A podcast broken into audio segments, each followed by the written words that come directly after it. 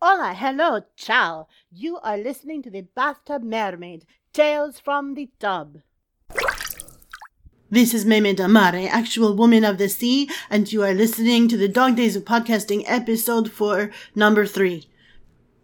I was floating near a beach lately and I heard these two landwalker women with their little tiny ones going, Oh, you're so cute. I want to eat you up. I want to stuff your mouth with apples and cook you in an oven and roast you and eat you up because you're so cute. And this confuses me because I did not know humans were cannibals here in the water when we think something is cute we say oh you're so pretty you're silky you shimmer like like the sun. You have scales like the dragonfish of legend. We never say that we want to eat our young.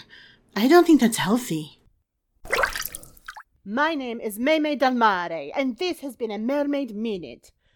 For show notes, contact information, and complete credits, visit bathtubmermaid.com. And remember, never let your bathwater get too cold.